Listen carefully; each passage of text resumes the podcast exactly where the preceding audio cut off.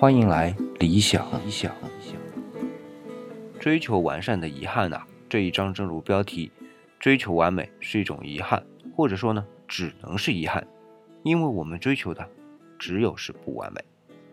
我们心里总有个情节啊，就是追求完美，追求完善。可是当我们用心去观察整个宇宙的演进过程啊，就会发现，无一例外的，都是从完美到不完美的过程。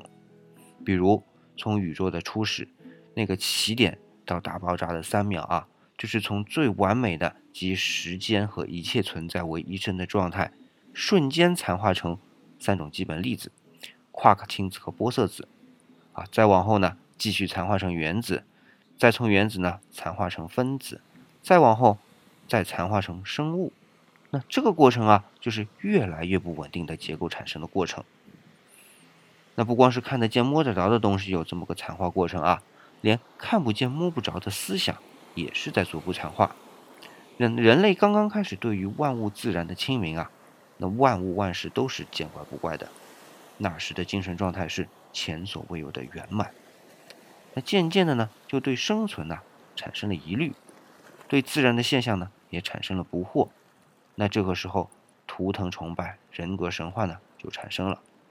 那好在啊，所有的心智都还算统一，所以呢，解释起疑惑来呢，都还算全面。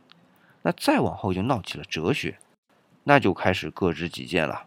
那泰勒斯偏爱水，毕达哥拉斯信奉树，老子玄归道，孔子专注人。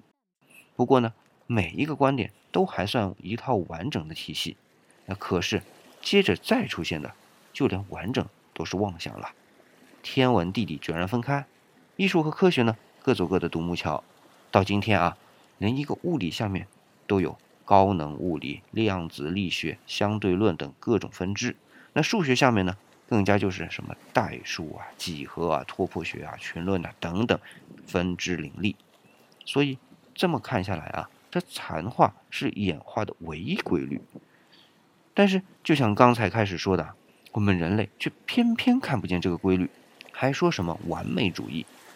那其实像贝多芬，不过就是废了其他武功，独胜在音乐上的才华；而叔本华呢，也只是剩下了思想，那甚至连求偶的能力啊，都是消失的无影无踪。那按书中的观点啊，某位大教授和某位神偷是一样一样的，那都是精于某一方面的特长罢了。